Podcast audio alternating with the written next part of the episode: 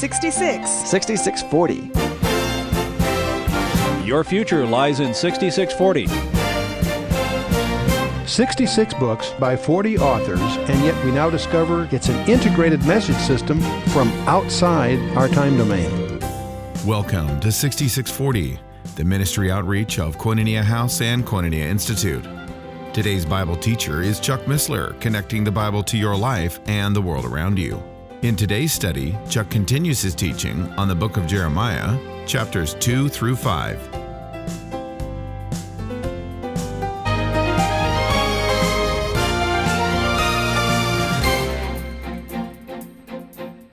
For of old have I broken thy yoke and burst thy bands. That is, he delivered them from Egypt, right?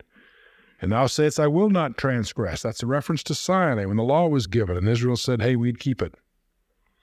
When upon every high hill and under every green tree thou wanderest, playing the harlot.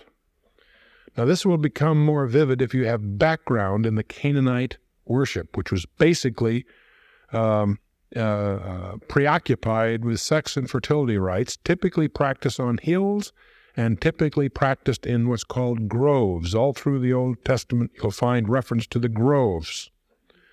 And it's just, uh, uh, uh, uh don't just visualize a group of trees. These are typically carved to become phallic symbols. It's also why you'll find in, in the Torah that you never, God never wants his altars built near the groves. You never want trees near the altar. They are always to be separate. And that uh, the concept of the groves and the trees and the hilltops is suggestive the more you know about the Canaanite worship system. What he's saying is uh, here he delivers them, he broke their yoke, took care of them, and they said they would not they would keep his laws, and then up on every high hill, under every green tree thou wanderest playing the harlot. You wouldn't get the overtone of that unless you recognize the that the um, hilltops and trees were the location of these Canaanite uh, fertility rites that had taken over the land. See, bear in mind now. See, Judaism is is dead. They're idol worshiping. One of the great things that happens is that they discover a copy of the law, Book of Deuteronomy, in the temple.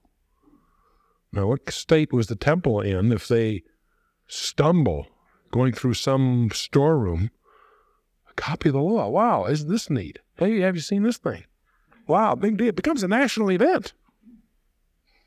And was part of the, re- uh, the revival. Verse 21 Yet I planted thee a noble vine, wholly a right seed. How then art thou turned into the degenerate plant of a strange vine unto me? It's graphic enough, can add to that. Verse 22 For though thou wash thee with lye and take thee much soap, yet thine iniquity is marked before me, saith the Lord God. There's two kinds. A natron or soda is a mineral alkali, and uh, the other one is a vegetable alkali, but both of them are forms, the strongest cleansing agents that they would use industrially or domestically in their, in their uh, economy. And you can't scrub off sin with soap. It has to be washed off with blood. In the Levitical sense, as a token, a prophetic token of Jesus Christ, of course, they had the Levitical washings, the sacrifice of blood. But what's it point to? The blood of Jesus Christ. Your sins and mine can be, we can be washed clean, washed white as snow, though your sins be as scarlet. Strange idiom because you think of sin as, you know, though your sins be as scarlet, Isaiah says, they shall be white as wool. Huh? How? By being washed. How? By the blood of the Lamb, the blood of Jesus Christ. Though for though thou wash thee with lye and would take thee much soap, yet thine iniquity is marked before me, saith the Lord God. How canst thou say, I am not polluted? I have not gone after Baalim. See thy way in the valley, how uh, know what thou hast done. Thou art a swift dromedary, dromedary traversing her ways. And the idiom here, by most scholars, is in the in the form of a um, female camel in heat. And when they are, they go they go quite berserk and they run around looking for a male. And that's you know you and I don't generally traffic with a you know we're not conversant with the behavior uh, uh, uh, antics of a, of a camel, but uh, uh, that is in fact uh, generally the, the the insight here is that A camel, when it's in heat, uh, is becomes um, unmanageable. And the analogy behind you, thou art a swift dromedary traversing her ways, a wild ass used to the wilderness that snuffeth up uh, the wind at her pleasure. In her, in her occasion, who can turn her away? All they that seek her will not weary themselves. In her in her month they shall find her. Withhold thy foot from being unshod, and thy throat from thirst. But thou saidst, There is no hope, no, for I have loved strangers, and after them will I go. As the thief is ashamed when he is found, so is the house of Israel ashamed. They and their kings, their princes, their priests, and their prophets. Now I'll pause here to get uh, a couple of things. The whole idiom here is one of rampant, unbridled lust, going running around whoring themselves rather than staying with the God of their fathers. And they love strangers. That is, they're they're literally just being prostitutes. And of course, he's speak, speaking literally as well as, as well as spiritually, but the concern, of course, is principally spiritually. In verse 26, as the thief is ashamed when he is found, there's a difference between being embarrassed when you're caught. You know, you're in the middle of the night and you're going through this apartment and you open the dresser drawer, you're about to, and the lights go on, the police are there. Boy, are you embarrassed. You're not embarrassed because you're a thief, you're embarrassed because you got caught, right? And that's what he's saying. He's saying, as a thief is ashamed when he is found. This is something isn't, isn't somebody who's ashamed because he's a thief, you know? So is the house of Israel ashamed. Why? Because they're caught by God. That's what he's reading, in effect, saying. They, their kings, their princes, their priests, their prophets, saying to a tree, Thou art my father. Or to a stone, Thou hast brought me forth. For they have turned their back unto me and not their face. But in the time of their trouble they will say, Arise and save us. It's God speaking you almost, on the one hand, you can sense the feeling, the caring. On the other hand, you can sense what sounds, I can't think of the right word. Sarcasm isn't quite the right word, but comes close. It's certainly, um, you know, uh, uh, it's facetious. It's ridiculous. But that is their predicament. Their predicament is so unthinkable, so absurd that it, that it is ridiculous. That's his point. Saying to a tree, Thou art my father saying to a stone, Thou hast brought me forth. Is our society any different? Saying to the slime in the pond, Hey, that's where I came from? Going to the zoo and looking at the monkeys with a sense of ancestry?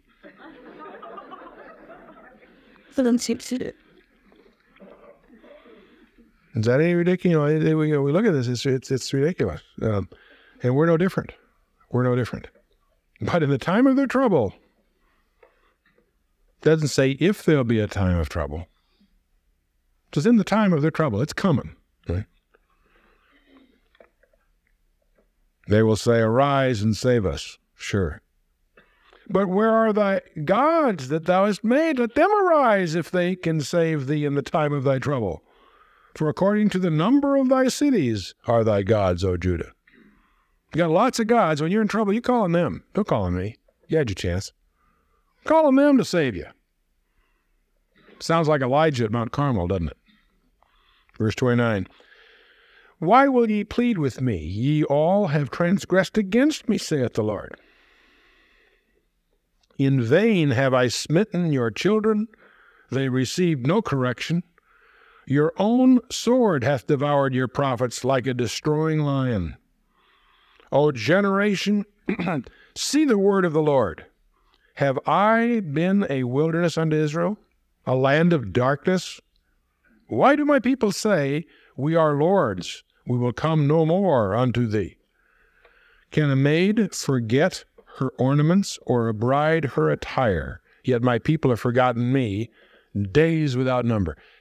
Interesting view.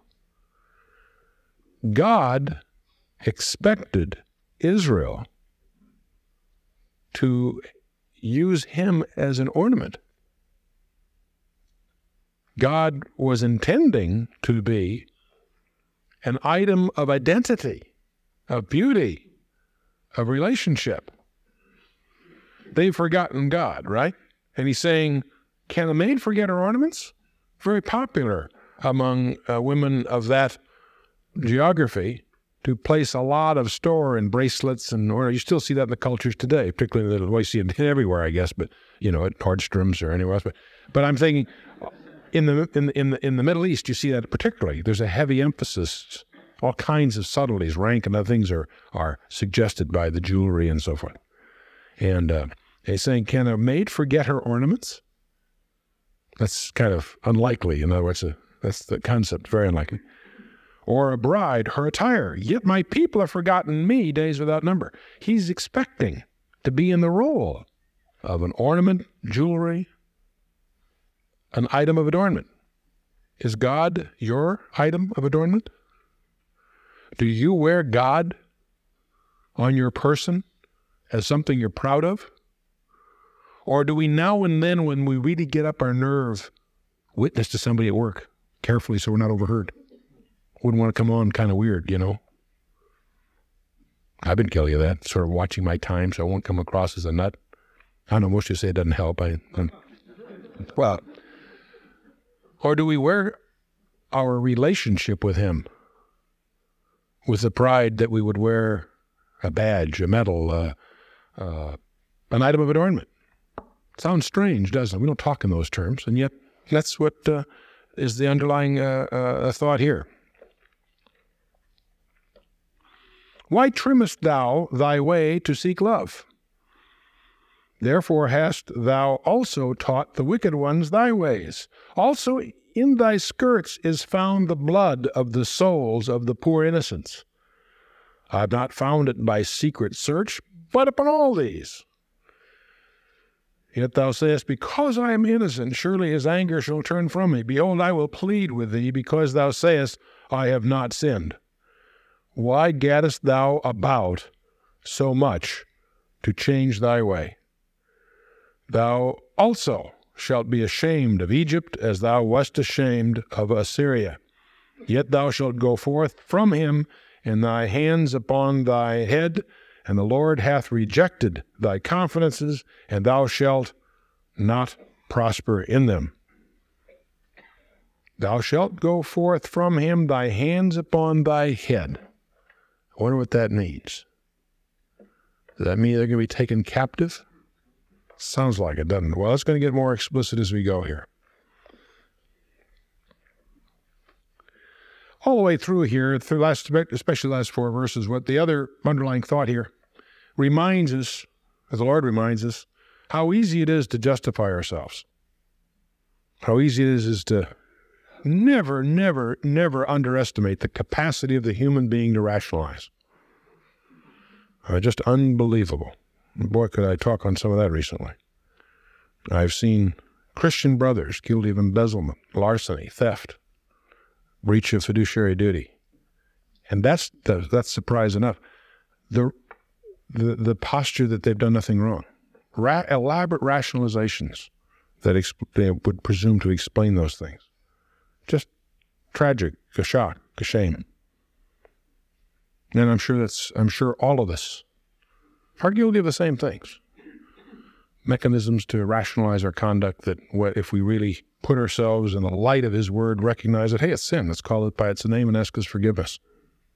That's the remedy. To acknowledge it, repent of it, and uh, ask his forgiveness. Chapter 3. Just continuing. They say if a man put away his wife and she go from him and become another man's, shall he return to unto her again? Now, what you don't realize here, because there's a little background you ought to have, in Deuteronomy chapter 24, first four verses, it forbids a man who divorces and if the, if his wife that he divorced gets married again, and then becomes available again, he is forbidden to remarry her, even if her uh, husband dies.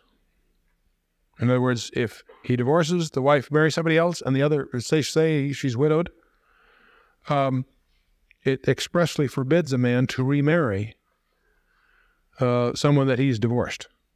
That was the Mosaic concept. It was part, partly probably to make the original divorce a little more serious. Hey, you know, vote now because you're not going to get another chance. You know, she's gone. So uh, that's um, now there is an exception to that. Like everything, these things get complicated. If the wife was removed from the guy initially forcibly, then it's okay. And that apparently shows up in 2 Samuel 3. It has to do with David and Michal. 2 Samuel 3, verses 14 through 16. And all of these rules have exceptions. And I always love to use Ruth as an example. She's a Moabitess. In Deuteronomy 23, verse 3, it forbids a you know, a relationship with a Moabitess. But of course, here's Ruth, a Moabitess, who becomes not only accepted in Israel, but becomes, um, you know, uh, the, the grandparent, if you will, of David and, and our Lord himself. So, so uh, there's always exceptions to the law. Grace can go beyond the law. And that's exactly what Ruth is supposed to be a type of grace. She's also a Gentile bride, and there's a whole thing, but that's another thing. Um, so these things do have exceptions, but part part of understanding the thrust of this prophet is to to try to be a little Jewish, try to uh, know enough about the Torah to recognize that he's arguing from that background. They say if a man put away his wife and she go from him and become another man's, shall he return to her again? Implying that you know the the, the second husband is is is uh, you know no longer around. Shall not that land be greatly polluted? But thou hast played the harlot with many lovers. Yet return again to me, saith the Lord. Now, what's interesting here is he himself is, in effect, overriding that rule because he's in other passages he's not only treats Israel uh, or Judah as a as a as a divorced wife. He says I even use the expression I give you a bill of divorcement. You're divorced. That's what Hosea deals with. And yet he's saying, hey, if you come back to me, I will receive you. Which is contrary to the concept of the Mosaic law. But he's saying that right here, see? Yet return again unto me, saith the Lord. Lift up thine eyes unto the high places and see where thou hast not lain with been lain with. That's sort of a challenge. Find a spot that you haven't polluted. In the ways hast in the ways in the ways hast thou sat for them as the Arabian in the wilderness, and thou hast polluted the land with thy harlotry and with thy wickedness. Therefore the showers have been withheld, and there hath been no latter rain, and thou hast a harlot's forehead, thou refusest to be ashamed. In other words, there's a, a, a impertinence, impertinence, and a, a fourth. And yet he also links, by the way, the the uh, drought that they have, his withholding the rain, to their sin. That's a dangerous line of reasoning because that means anytime you don't have rain, does that mean there's sin at the cause? You got to watch out for that one. But, but on the other hand, here he expressly points out that he's withheld the showers. There hath been no latter rain. Okay, because of their harlotries. Wilt thou not from this time cry unto me, My Father, thou art the guide of my youth? Will he reserve his anger forever? Will he keep it to the end? Behold, thou hast spoken and done evil things as thou couldst. Done evil things as you could. In other words, you've done as bad as you could. Oh, by the way, a couple of small things. Back here in verse 4, from uh, while um, from this time cry, My Father, thou art the guide of my youth. The word ab with, for the father is actually, while it's translated father, it's the kind of word that a young wife might use of her husband. Okay? In contrast to alap, which is a, uh, a husband or companion, but really can be translated friend. There's a different term in there. Um, anyway, verse 6 The Lord said also unto me in the days of Josiah the king, see that against time, that gives us some reference, but one of the problems we're going to have later in the book and there's some ambiguity as to exactly where the pieces fit. They're not necessarily in, this, in, in, a, in, a, in an agreed upon order. There's there are fragments and, and, and there's a lot of controversy exactly what order. But here we're in pretty good shape because right here he even says, The Lord said unto me in the days of Josiah the king, Hast thou seen that which backsliding Israel hath done? She has gone up upon every high mountain and under every green tree, and there hath played the harlot. And I said, After she had done all these things, turn thou unto me. But she returned not and her treacherous sister, Judah, saw it. See, he's treating Israel in the north and Judah in the south as two, as if they're two sisters, right? And the northern group has gone up on every high mountain and every green tree. Now, see if you. That's the kind of phrase that if you just read that, you wonder, what's wrong with that? Well, the, the connotation is, is the idolatry. And there hath played the harlot. And I said, after she had done all these things, Turn thou unto me, but she turned not. And her treacherous sister Judah saw it. And I saw, and when all the causes whereby backsliding Israel committed adultery, I had put her away and given her a bill of divorce. Yet her treacherous sister Judah feared not, but went and played the harlot also. He's going to make the case that Judah is in worse shape than Israel because Judah should have had the benefit of observing the destiny of Israel. Okay? Verse 9 It came to pass through the lightness of her harlotry that she defiled the land and committed adultery with stones and with trees. Yet for all this her treacherous sister Judah hath not turned unto me with, our, with her whole heart, but feignedly, said the Lord. What you're going to find here all the way through here is that there is some pretense of, of faith. But you're going to draw an analogy before we're through, you should, with Revelation chapter 3, the seven letter, seven churches, the, the letter to Laodicea. He always, where he says, I would that you were cold or hot. He can deal with that, but they're lukewarm. He says, I'll spew thee out of my mouth. And that's exactly what's wrong with Judah. They're not even honest in their backsliding. They're not even honest in terms of their idolatry. They sort of go through the motions as if they're okay. It's, it's you know, it's, just, it's phony. Had not turned unto me with their whole heart, but feignedly. They're, they're, it's hypocritical. Verse 11 The Lord said unto me, The backsliding Israel hath justified herself more than the treacherous Judah. Now, see, as Jeremiah is preaching this to Judah, it's got to scare them, or it should scare them. It really won't, but it should scare them because they, they know that Israel fell into judgment because of her adultery. Here's, here's Judah being compared and made worse. See that um, backsliding Israel is justified more than treacherous Judah. Go and proclaim these words toward the north, and say, Return, thou backsliding Israel, saith the Lord, and I will not cause mine anger to fall upon you. For I am merciful, saith the Lord, and I will not keep anger forever. Only acknowledge thine iniquity, that thou hast transgressed against the Lord thy God, and hast scattered thy ways to the strangers under every green tree, and ye have not obeyed my voice, saith the Lord. Turn, O backsliding children, saith the Lord, for I am married unto you, and I will take you one of a city or two of a family, and I will bring you to Zion. And I will give you shepherds according to mine heart, who shall feed you with knowledge and understanding. The word shepherds there, by the way, is a term meaning leaders, not just shepherds like shepherds and flocks. That's the term, but it connotatively, that was the term they used for leadership. And it shall come to pass when ye are multiplied and increased in the land, in those days, saith the Lord, they shall say no more, the ark of the covenant of the Lord.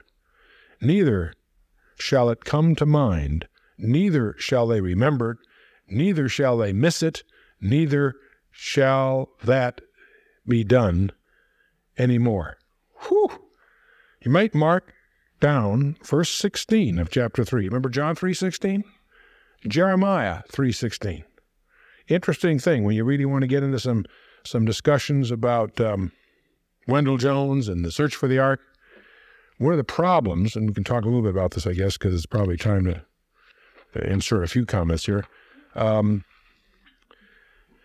is that according to Jeremiah, there will be no ark. The Ark of Covenant is gone. And there's all these people looking for the ark. And they base their search on a passage in Second Maccabees.